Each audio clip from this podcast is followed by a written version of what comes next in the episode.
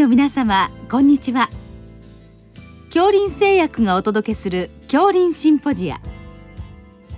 毎週この時間は医学のコントラバシーとして一つの疾患に対し専門の先生方からいろいろな視点でご意見をお伺いしております。シリーズ。新型コロナウイルス感染症の最新情報と感染症対策の重要課題。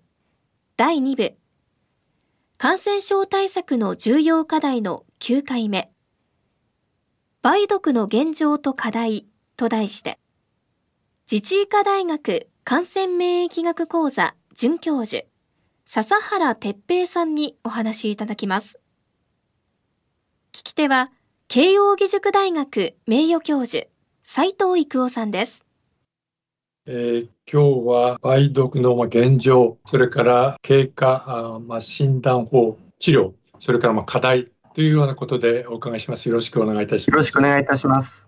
えー、梅毒ですが、今、日本ではどういうことになってるんでしょうか？え日本では、え2010年あたりからちょっとずつ増えてですね、2016年からさらに増えて、今、ここ数年は年間6000人前後のえ報告がございます。非常に増えたままあ収まってこないという状態でございます。最近増えたままそのまま止まっているということですけど、この疫学的にはどういう状況なんですか？やはりあの今まで男性が感染者の主体だったんですが、ここ数年の傾向として女性、特に20代の前半を中心としたピークがございまして、えこの増加が非常に問題になってきます。後でもちょっとお話しさせていただきたい、この妊婦がですね、うん、えー、梅毒になってしまうということにもつながる年齢であるために非常に重要なポイントであります。うん、あのまあ、若い女性ということは、やはり、まあ、ある意味、その職業的とか、そういう要素はあるんですか？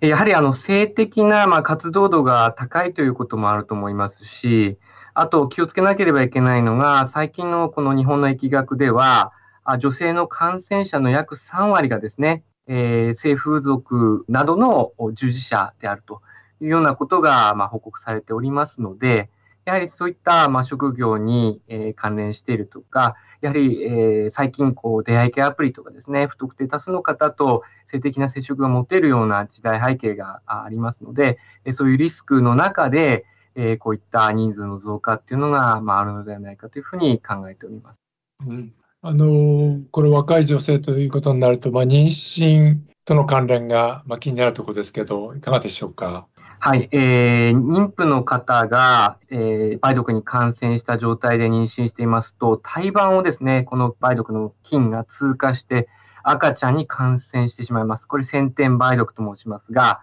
えー、速やかに治療しないと、えー、臓器にまあ不可逆的なあ変化をもたらしたり、まあ、場合によっては死産とか流産とかにつながってしまうと、そういうようなものでございます。あの、まあ、妊娠して、まあ、すぐに、まあ、産婦人科に行く女性が多いでしょうけど、そこでまあスクリーニングがあるわけですね。はい。通常、あの、妊娠初期にスクリーニング検査で梅毒のチェックをするんですが、どうしても中には、あの、未受診のまま妊娠が進んでしまう方もいらっしゃいます。で、特にこの未受診妊婦の方というのは、えー、梅毒に感染しやすいですね、そういった社会的な背景を持っている方っていうのも一定数含まれておりますので、えー、そういった問題があるのと、もう一個は、あの、その妊娠初期には梅毒陰性であってもですね、妊娠した後に、やはり梅毒に感染してしまうという方もいます。もちろん、えー、その不特定多数の方からうつるという場合もあれば、残念ながらご主人がですね、梅毒によそで感染してしまって、家庭内に持ち込んでしまうという例も拝見しております。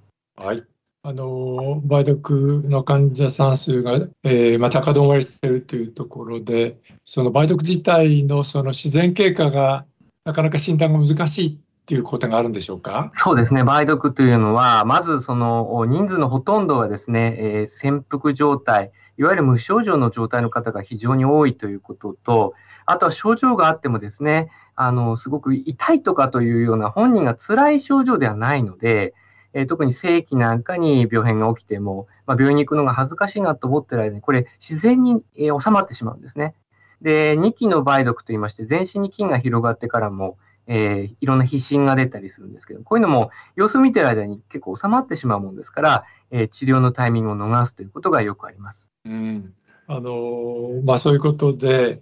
えー、まあ治ってしまうんで、まあいいかということで、はい。まあ患者さんが放置しがちということなんでしょうね。はい。で、あのー、泌尿器科、あるいは産婦人科、あるいはまあ皮膚科等に患者さんが行って、そこでまあ先生が待ってて、そのそれなりに利用していれば、まあ、見つけうるということですけど、一般の内科にも、あるいはその他の科にも行ってしまうこともあるわけですね。はい、えっ、ー、と、まあ、学生時代にも皆さん習ったと思うんですけど、梅毒って本当に非常に多くの多彩な症状がありまして、もうほぼすべての診療科に行く可能性があるんですね。まあ、有名なものではその眼科、目の病変で眼科に行ったりとか、あとアレルギーのような症状が出たらやはり内科に行くようなこともあると思うので、すべての診療科において、まあ、梅毒は来るものだというふうに認識するということが重要かと思います。はい。えー、まあそういうことで、まあ、日頃診療を行うものは、まあ、それを心がけているということだということなんですけど、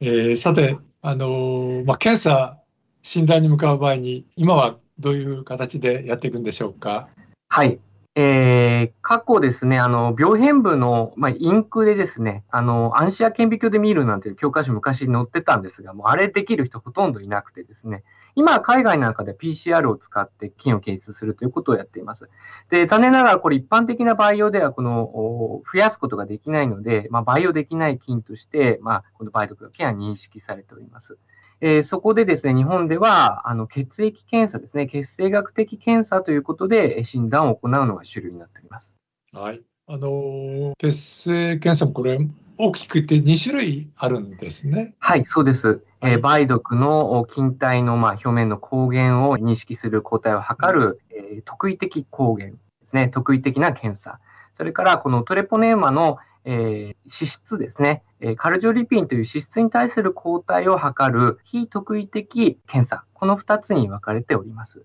でこの2つを組み合わせて、え診断をするということになります。うん、これ今はあの自動化されて検査がやられることが一般的なんでしょうか？そうですね。昔はあの何倍とかっていう検査結果が抱えてきてたんですが、今あの自動化になりまして、えー、数字でですね、え、その定量法での数字が返ってくるということになります。で注意点としては、あの、この2つの組み合わせの結果がどのような意味を持つのかということを、今一度その検査を結果見るときに見ていただきたいこと。それから、え、かなり検査の感度がですね、この自動化によって良くなっているので、え、感染してからですね、かなり日が浅くてもですね、え、反応が認められることがあるんですね。えこの場合、診断基準にまでいかないようなあ定量の値であったとしてもですね、もう臨床経過が梅毒であればですね、ちょっと日を置いてもう一回検査結果を見ていただくと。もう一回検査し直していただくということが重要です。ここであの検査の偽陽性だなということで、え見逃してしまいますと、治療の機会が失われますので、注意が必要です。はい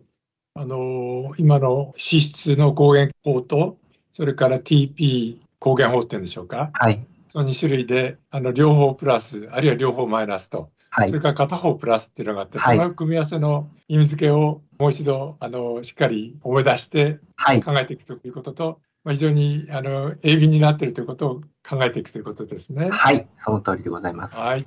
えー、さて、それでどうもそのバイオクらしいということになった場合に、えー、治療法はこれどうするんでしょうか？はい。えー、今まで日本では、えー、注射製剤がですね、ペニシリンの緊急用の製剤がございませんで、えー、高容量の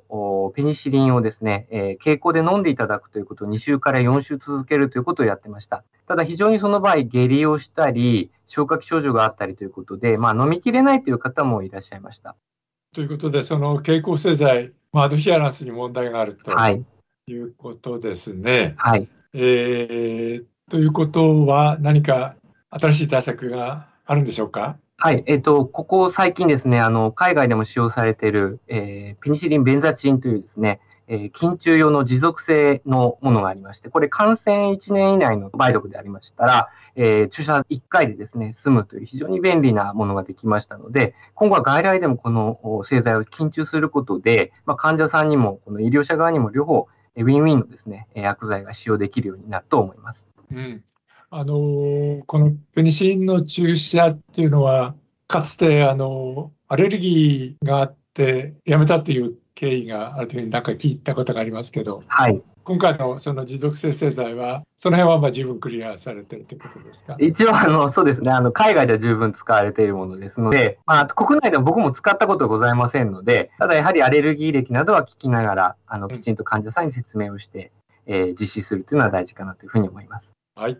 えーまあ、梅毒が過去のものと思っていたのが、まあ、それなりに増えてきていて、まあ、一般の診療でも、まあ、見られるということですね。はい。えー、まあ、それらを一般の介護士さん、心にして、まあ、診療を行っていくってことでしょうか。はい。で、先ほども言ったその先天梅毒が今でも日本でですね、20人程度のですね、先天梅毒のお子さんが生まれてます。これも一例でもですね、出しては本当はいけない病気だと思いますので、えー、これを防ぐということを、もう一番のまず念頭に、そのためには早く梅毒を見つけて治すということをえ皆さんにお願いしたいというふうに思います。はい。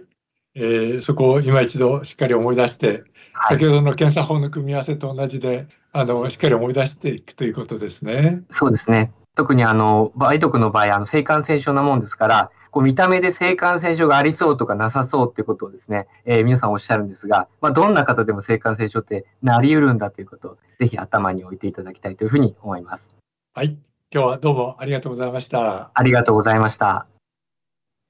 シリーズ新型コロナウイルス感染症の最新情報と感染症対策の重要課題第2部感染症対策の重要課題の9回目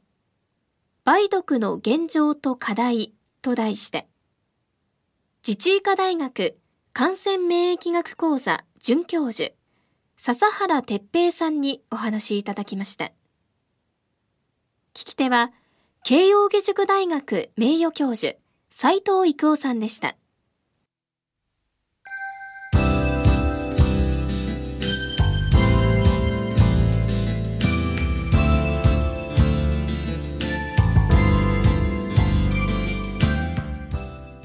それでは恐林製薬がお送りしました恐林シンポジア。来週をどうぞお楽しみに。